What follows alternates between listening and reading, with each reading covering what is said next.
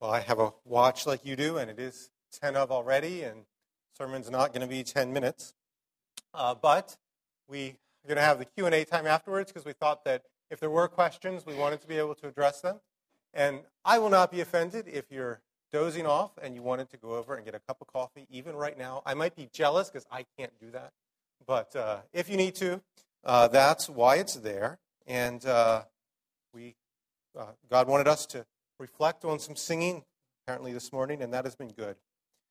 Well, we have been going through the book of Psalms. I've enjoyed it. I hope you've enjoyed it. But today, we wanted to leave the book of Psalms just for Sunday and address what I think is a really important issue for us as a church to be talking about. And that is what the Bible teaches about sexuality and where same sex sex fits in there. We're going to uh, look back at that long passage that Steve read earlier. And I picked that passage in particular because I don't know if you noticed, but it, it talks about Sodom. If you remember, Sodom was that city in the Old Testament notorious for its homosexual practice. And Ezekiel there reflects on that. And there are some surprising lessons that we can learn for our own life and our own thinking from that. But before I get to Ezekiel 16, I want to lay some groundwork that will explain why this topic and this passage is important for us.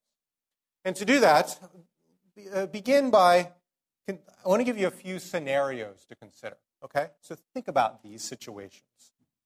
A teenage boy begins to realize that he's different than the other teenage boys he knows. All of them are talking about the features of the girls they are attracted to, but this boy is thinking about the features of the guys he's attracted to and he's confused and afraid. And he comes to you with sincere questions, seeking help. What would you say? Or suppose a, a family you know, a mother and daughter, and uh, the daughter rejects her mother's love, rejects her mother's discipline. She goes out deep into drugs and sleeps with many men, and this grieves her mother's heart. But then she leaves the drugs and everything else and gets a good job and becomes a committed lesbian. And now her mother is devastated and she's so ashamed she doesn't want to go to church. How would you talk with that mother? Or let me tell you an experience I had. I was at a community event in Greenbelt, and there happened to be a number of people in the gay and lesbian community there. One man kind of got me off a little bit by myself and said, So, I'm guessing that a Baptist pastor doesn't have many homosexual friends. What do you think of all this? That's what he said. What, what would you think I should have said in response? What should my response have been? Or another true story. Ian told me last week, uh, a couple of years ago at the Labor Day booth, you know, the ministry we do every year down at the Greenbelt Center, a woman came up to Ian and said to Ian, So, have you guys done any same sex weddings at your church yet? And Ian, with his you know, big welcoming smile that he always gives, uh, said, No, we haven't, and we don't really have any plans to do that.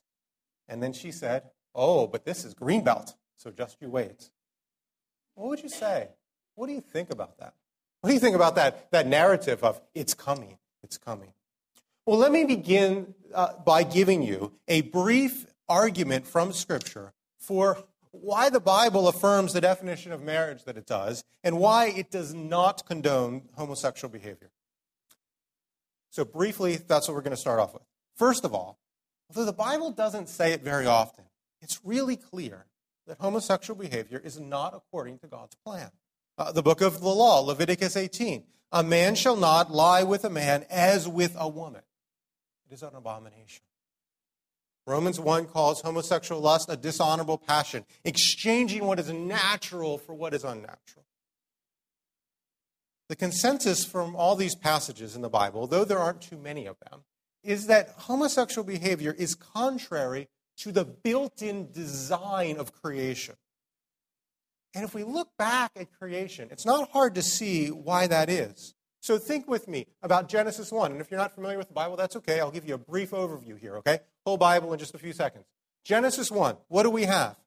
God created the heavens and the earth, the day and the night, the land and the water. What am I doing here? I'm showing that creation is structured around complementary pairs that work together.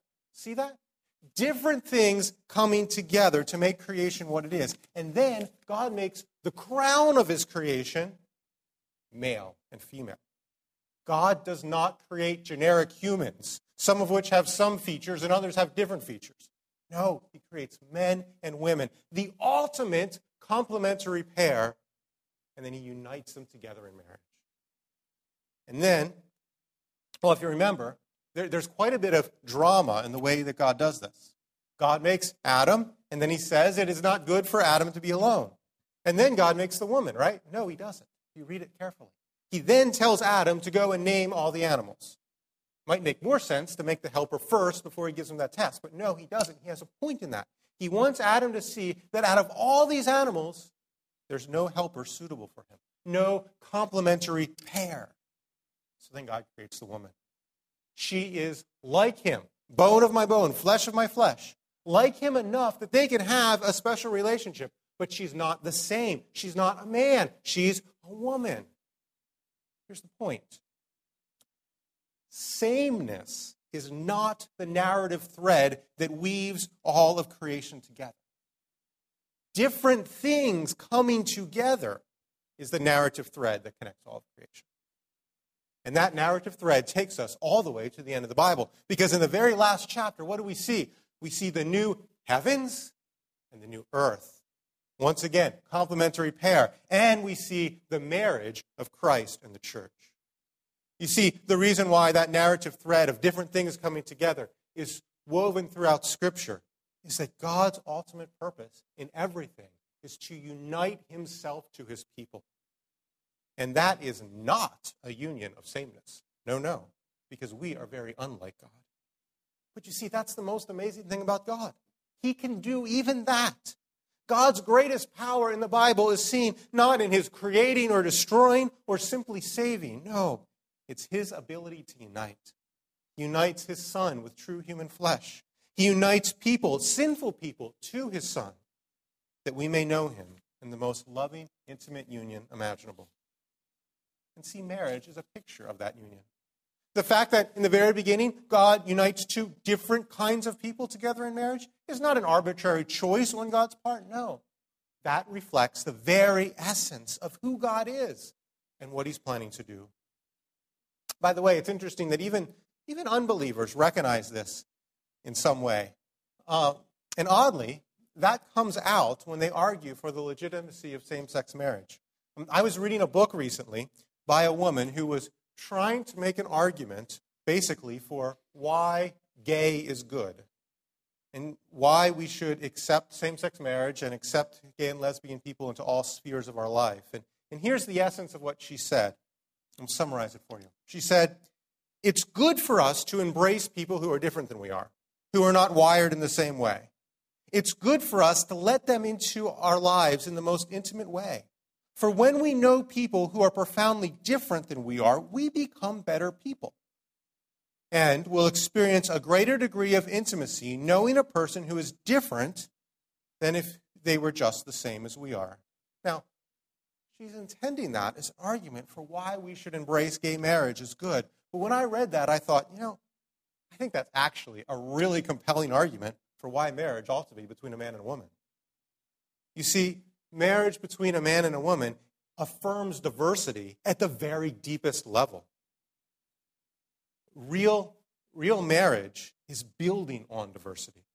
You see, by knowing somebody who is different than you, you are then more vulnerable it requires more sacrifice. And it creates an even greater degree of intimacy because you have to depend on that other person to know and love them. And by the way, I was thinking about that this weekend. It made me excited about my own marriage. It's great that my wife is different than me. She's not wired the same. She looks at things differently. That is good. That is by God's design. Single people here, you don't need to find a spouse who is exactly like you so that they'll be easier to love? No. Make sure the person is a believer. That's, of course, a, a clear command in the Bible. But it's okay if they're different than you are. And learning to love them is a good thing. Now, what I've just given you there is an argument from the Bible why marriage is between a man and a woman and why God does not condone same sex relationships. I think what that does is gives us a beautiful picture of what marriage is. And I think we should uphold that picture as beautiful. We should extol the value of marriage as it is and what God designed it to. And even if your marriage has not been good and beautiful for you, if it ended tragically, or after years of wanting it, you've not found it, you should still uphold marriage as good and beautiful. Because if you are a believer, you will experience what marriage ultimately points to your relationship with Jesus. And Jonathan Leeman, in his talk this past Wednesday, gave the example of marriage being like a, a road sign. You know, one of those signs that say, this many miles to Chicago? He said, don't mistake the sign for the real thing. The sign is a pointer. Think about what might happen if you're driving to Chicago and you, you miss the road sign because there's a big truck in the way and you can't see it. Well, you might have a bit more difficulty at some points going there because you don't have the comfort of knowing how far away you are. But you think you're going to miss out on anything when you get to the city? Are you going to be disappointed because you didn't get to experience the road sign on the way there? No, not at all. We all need to affirm the beauty of marriage because all believers will participate in what it ultimately is. But as beautiful as a picture of marriage is, as beautiful as that argument for why the marriage is what it is, and by the way, when we make that argument for why marriage is the way it is, we should make it in such a way that marriage seems beautiful. It's not just about uh, uh, disaffirming things, it's about affirming what God intended, which is beautiful. Anyway, as, beautiful as that picture is, we need to say more. Let me give you one more scenario that demonstrates why it's important that we also say more than just that, what I've said. In most churches in the world, and not just right now, probably throughout all of history, there are believers who struggle with same sex attraction. Genuine Christians can feel attracted to somebody of the same sex. They didn't choose it, it's just what they feel. Now, they're not perfect, of course, but if they're real Christians, they're not giving themselves to those desires. They know objectively about what the Bible says about them, and they love Jesus more than their sin. So they honor him. Now you might wonder how can a Christian experience an unnatural desire? But if you wonder that, just think about your own desires. We all want things that God says are not good. Because of the fall, our desires are distorted.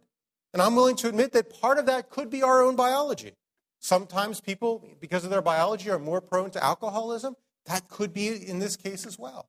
The fall affects so many different things. I was, it's kind of like this. I was putting a puzzle together with my kids last night. This was a difficult puzzle to put together for two reasons. One, it was one of those where you, you kind of color the puzzle pieces, except my kids colored them all before they put the puzzle together. So you couldn't tell from the colors what lined up with what. And, and, and not only that, uh, the pieces were warped. So even the ones that were supposed to fit together didn't actually fit together. And as I was sort of like racking my head to put the pieces together, I was thinking, I'm not awake enough to do this. But, but they actually were able to do it just fine, and I wasn't. But anyway, as I was struggling to do this, it dawned on me that's kind of what we are like. We're like these broken puzzle pieces that don't like completely fit. Sure, it would be really nice if our desires matched our reasoning, matched reality, matched God's word. But it's not like that. There's brokenness. One day we will stand before Jesus and then it will all fit together. What we want and feel and see and know to be true will all perfectly cohere. But until then, just like with that puzzle, there are gaps. And within those gaps, some Christians struggle intensely with same sex attraction. So here's what we need to do as a church, and this is why I'm preaching on this message. This is what I feel most urgently about. It is not enough simply for us to faithfully articulate the definition of marriage and be able to explain it. We need to do that, but we need to do more. We need to be a place where we can love one another in our various forms of brokenness. We need to be a place where somebody can struggle with same sex attraction and find help and real community and real friendship.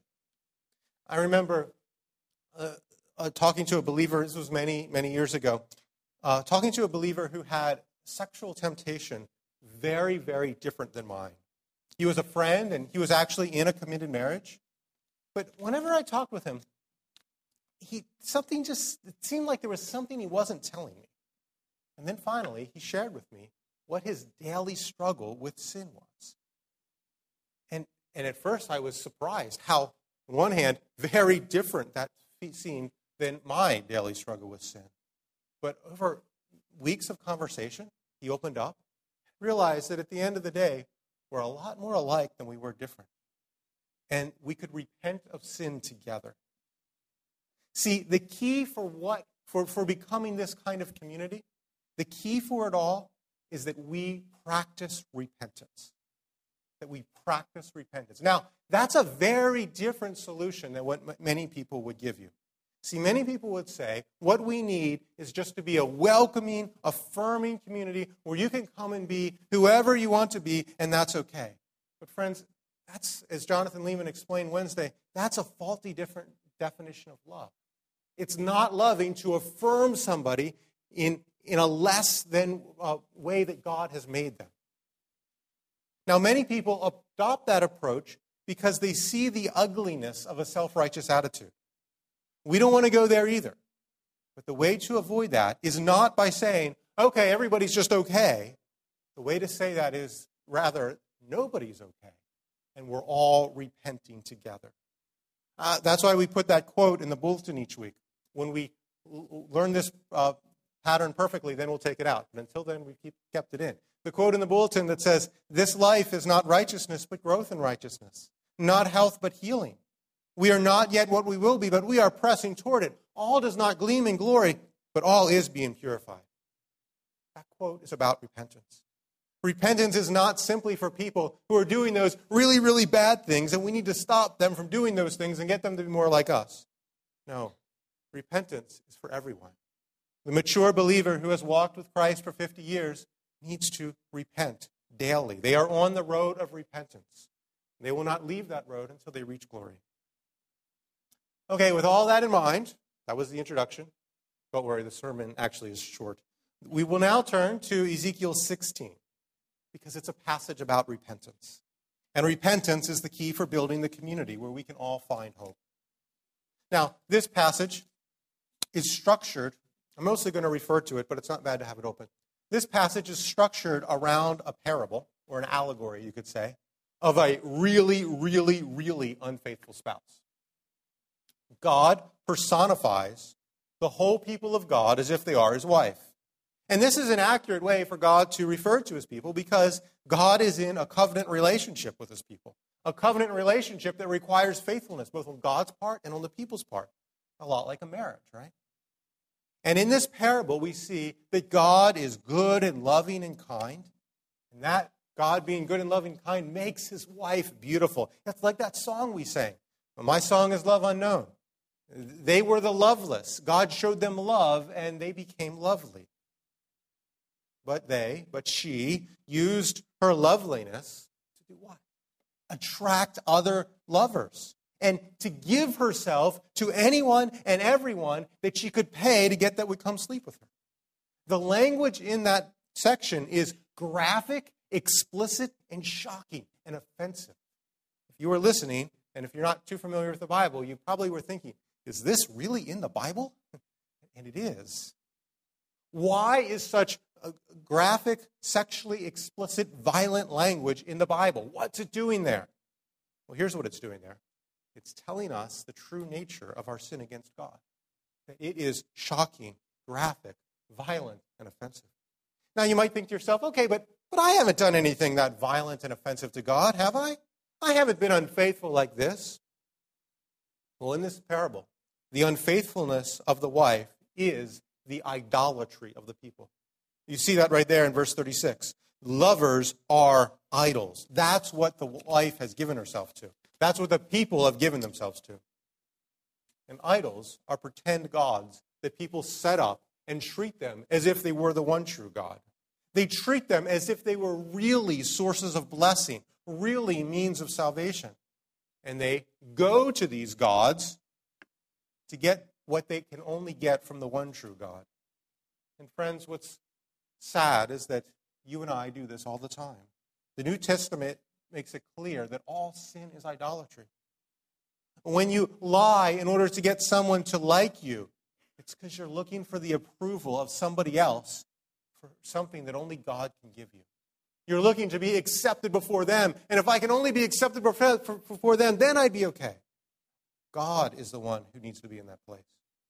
When I'm out with my family and I should be just spending time with them, but yet I check my email, or at least I'm very tempted to, it's because I'm looking for something outside to make me happy rather than resting in the reality God's given me right then and there. When I'm moody or grumpy, I'm putting my trust in me having control of the people and things around me rather than God having control of the people and things around me. And I'm saying that my will for my life is more important than God's will for my life. All sin is idolatry.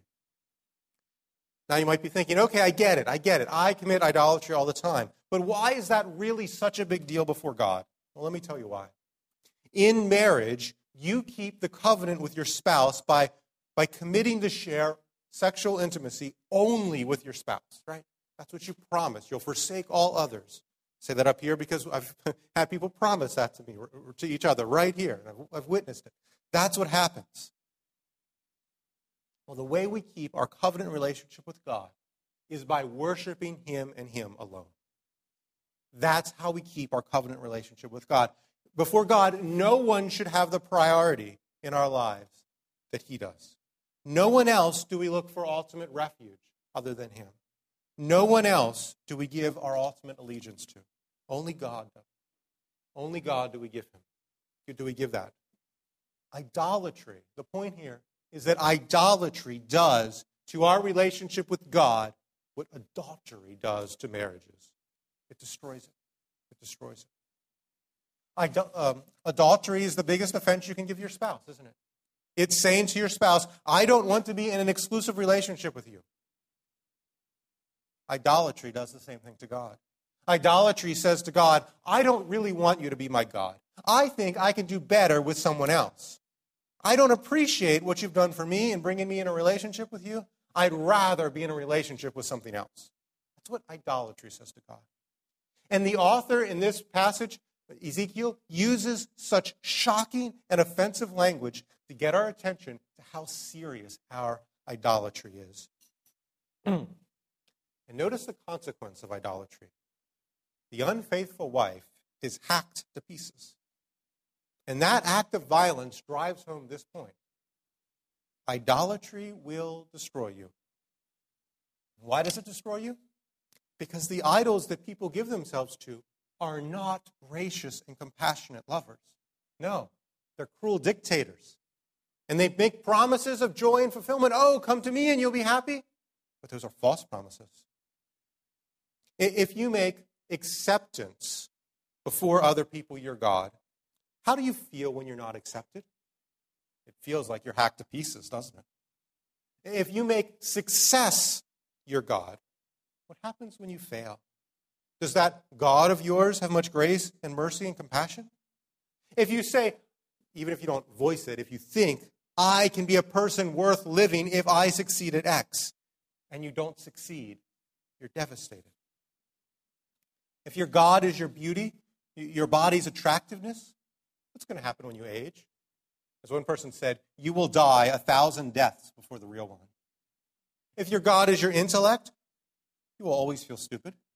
You'll always feel like you're a fraud waiting to be found out. And when you see somebody smarter than you, you'll be tempted to despair. Our idols destroy us, they hack us to pieces. And God's judgment on his people is, for a time, and only for a time, to leave them to the consequence of their idolatry. See, if we are given to idolatry, then the very best thing for us, if we're not going to repent and come to God right away, is that our idols would fail us so that we won't trust in them. And just so you know, heads up, I've prayed for all of us this week earnestly that our idols would fail us. So if you start experiencing some bad things, just want to know you want to know who to blame. That's I'm telling you that on the front end. But but if idolatry is as bad as this passage says it is, don't we want it to be exposed in our life so we can repent of it? Wouldn't we rather have our life fall apart than have it seemingly hold together but be built on something that is offending God? Okay, so let me remind you why we're talking about all this. Some of you are thinking, wait a minute, I thought we were talking about homosexuality. Well, well, we're getting to that, and we are kind of. The point I'm making is that it's not enough just to give a biblical defense for the definition of marriage and why homosexuality is wrong. We must become a genuine Christian community that can care for each other in their brokenness. And a genuine Christian community is one when we are all repenting. And the way to repent is to recognize how odious our idols are before God so that we want to leave them.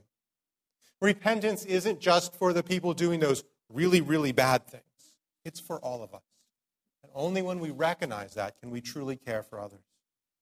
Now, it's in this context that Ezekiel brings up Sodom. And God tells his people, the nation of Israel, that uh, exactly what Sodom did wrong. Look at this in verse 49. Behold, this was the guilt of your sister Sodom. Okay, so here it is. Here's what Sodom, that notorious city, did wrong. She and her daughters had pride, excess of food, and prosperous ease, but did not aid the poor and the needy. They were haughty and did an abomination before me. So I removed them when I saw it. Now, keep in mind, this is Sodom. This is the city committed to homosexual activity. This is the place where two angels came. Angels look like men. And the men in the city wanted to rape them. Uh, Sodom would make the most progressive city in the world blush because of its sin. But did you notice that in this description there, verse 49, there isn't any description of their sexual sin at all? All it says is they did an abomination. That's referring to their sexual sin. But he doesn't go into any detail about it. Well, some might say, well, that's just because the author wants to be discreet. Well, were you listening to the rest of the section? This author is not caring about being discreet. He's making a point. What point is he making? His point is that Jerusalem's sin, the sin of God's people, their idolatry is worse than Sodom's. That's what he says clearly in verse 48. Sodom didn't do what Jerusalem did. Sodom was not as bad as Jerusalem. Jerusalem's sin was far worse. And my guess that that is that that would have come to the people of Jerusalem as a shocking message. And that's because all of us are prone to think that our sin is not as bad as others. We like to find people who are sinning in more disgusting ways than we are so we don't have to feel as bad about our own. And it would be tempting for the people in Jerusalem to see their idolatry and say, yeah, it's not right, but at least we're not Sodom. Well, in order to wake them up from the delusion of their self righteousness, he reserves the most, God reserves the most graphic, vivid language for their own sin to show how offensive it is before him.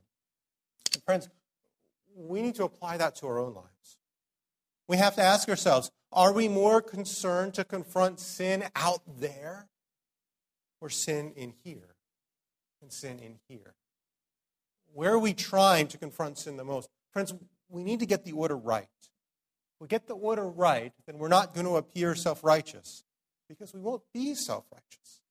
And if we get the order right, then when we are confronting sin in others, we will be simply telling one repenting sinner how they can be reconciled to God we will be a community that repents together. Now, there's another reason why there's no sexual language describing the sin of Sodom, and that's because God actually wants to show the people that they have a whole lot more in common with Sodom than they'd like to admit. See, what God does here is He's showing them the cause and progression of their sexual sin. Look at, look at the cause here. Verse 49 Sodom had pride. See that there? Pride is the idolatry of self. Pride is thinking too highly of yourselves. It is thinking that we deserve various things. And it's saying that we can live without God. Pride says that we can make the rules because, you know, we're that important. There is a clear connection between pride and any lust. The more highly we think of ourselves, the more it legitimatizes for us our own desires. You see, a truly humble person, if they want something, will at some point ask, Is this thing that I want really good? And do I deserve to actually have it? A pride person won't ask that. A pride person also thinks he or she can live independently of God. So, first connection is pride. It also says here that they had excess food and prosperous ease. In other words, they ate well and they were lazy. They had no self discipline. They were, as one book says, amusing themselves to death. And one author describes it this way Undisciplined taste will always lead to egregious sin, slowly and almost imperceptibly. You starting to identify with Sodom yet? I am. Also, they didn't help the poor and the needy. Now, that's really interesting that it's on that list, because this isn't just a list of all the things they did wrong. No, this is a list of what caused their behavior. God gives us opportunities to help the poor and the needy, not just for the sake of the poor and the needy, but because that's good for us. We need to be caring about others than ourselves so that we don't get self centered. Not helping the poor and needy is what led them into more sin, and that will lead us into more sin too. One great writer, Rosaria Butterfield, writes the following to describe this situation Pride combined with wealth leads to idleness because we falsely feel that God just wants us to have fun. If unchecked, this sin will grow into entertainment driven lust. If unchecked, this sin will grow into hardness of heart that declares other people's problems no responsibility or care of your own. If unchecked, we will become bold in our sin and feel entitled to live selfish lives fueled by the twin values of our culture acquiring and achieving. See, this passage doesn't put Sodom's sin in graphic terms because he wants to go even deeper and look at the cause of that sin. And he wants to do that so that we can all relate. Now, let me be really clear what I'm not saying here. I'm not saying that if you're here this morning and experience some sense of same sex attraction, it's because you're being prideful and living an undisciplined, lazy life. I'm not saying that. As I said earlier, same sex attraction can come out of nowhere. It may have some biological roots. I don't know. It may come from a variety of factors. However, giving in to those desires, even a little bit, and building an identity on those desires, well, that's a different story. What leads us to give into same sex sin will be pride, lack of discipline, lack of concern for those who are around us. But, friends, isn't that the same thing that leads us giving, to give into any sin? Uh, Rosaria Butterfield describes the point of Ezekiel 16 very well. She says this If you indulge in the sins of pride, wealth, entertainment lust, lack of mercy, and lack of discretion, you will find yourself deep in sin. And the type of sin may surprise you. So, friends, what's the best thing we can do to help our brothers and sisters who struggle with same sex attraction? The answer is to cultivate a culture in which repenting of sins, of pride, laziness, and selfishness is normal. That's just what we do. We repent of those things regularly. You see, one of the problems that we can easily fall into is developing a culture of acceptable sins. Acceptable sins are things that, yeah, we know that they're wrong, but it's okay to struggle with them, which means it's okay to have them living in our lives. Those are things like pride, irritability, being a, have a quick temper, gossip. For some people, it's, it's uh, heterosexual lust. But this passage teaches us that there is no acceptable sin. And furthermore, those things that we think are acceptable sins have a direct connection to other things that we think are not. So rather than just talking and warning people about the sins that are unacceptable, let's start repenting of all of our sins. And if we do that, we'll be holier people. And we'll be able to relate to people who struggle with many things that are very different than what we do. Now, friends, how do we do that? The answer, very briefly, is the gospel. Hebrews chapter 4 tells us that Jesus is our merciful and faithful high priest who can sympathize with our weaknesses because he was tempted in all ways like us, yet without sin. Was Jesus tempted to same sex attraction? I, no indication that he was. Jesus was tempted towards pride. The devil took him up to see all the kingdoms of the world and said, If you bow down to me, all of these can be yours. You see, the temptation for Jesus to get the kingdom without going through the cross was very real for him. And yet he resisted. He obeyed his Father instead. The devil tempted Jesus with abundance of food. Turn these stones into bread. But he didn't do it. He remained disciplined to the call of God in his life. Jesus understands what our temptations is like. And he doesn't think us weird or strange for having them. And yet, because he never sinned, he is able to help us in and through them. He gives us the same spirit that he had to help him fight temptation to us, to help us fight temptation. So, friends, draw near to Jesus. Because drawing near to Jesus fights pride. It fights undisciplined behavior. It fights selfishness. Because when we see Jesus giving himself for us, we are motivated to give ourselves in love for others. Let us cultivate a culture that does that regularly. And love is actually the theme that runs all throughout Ezekiel 16. You know what God does to his unfaithful wife? He takes her back. He makes atonement for her. Jesus' death on the cross is that atonement. Jesus dies for the unfaithfulness of his spouse. Why? So that he can have her and be in close union with her, with us. Well, friends, when we see that great love, that makes us want to love him more. That purifies our hearts, giving us real motive to say no to any sin and love him above anything else because we see so clearly that he is worthy of our love.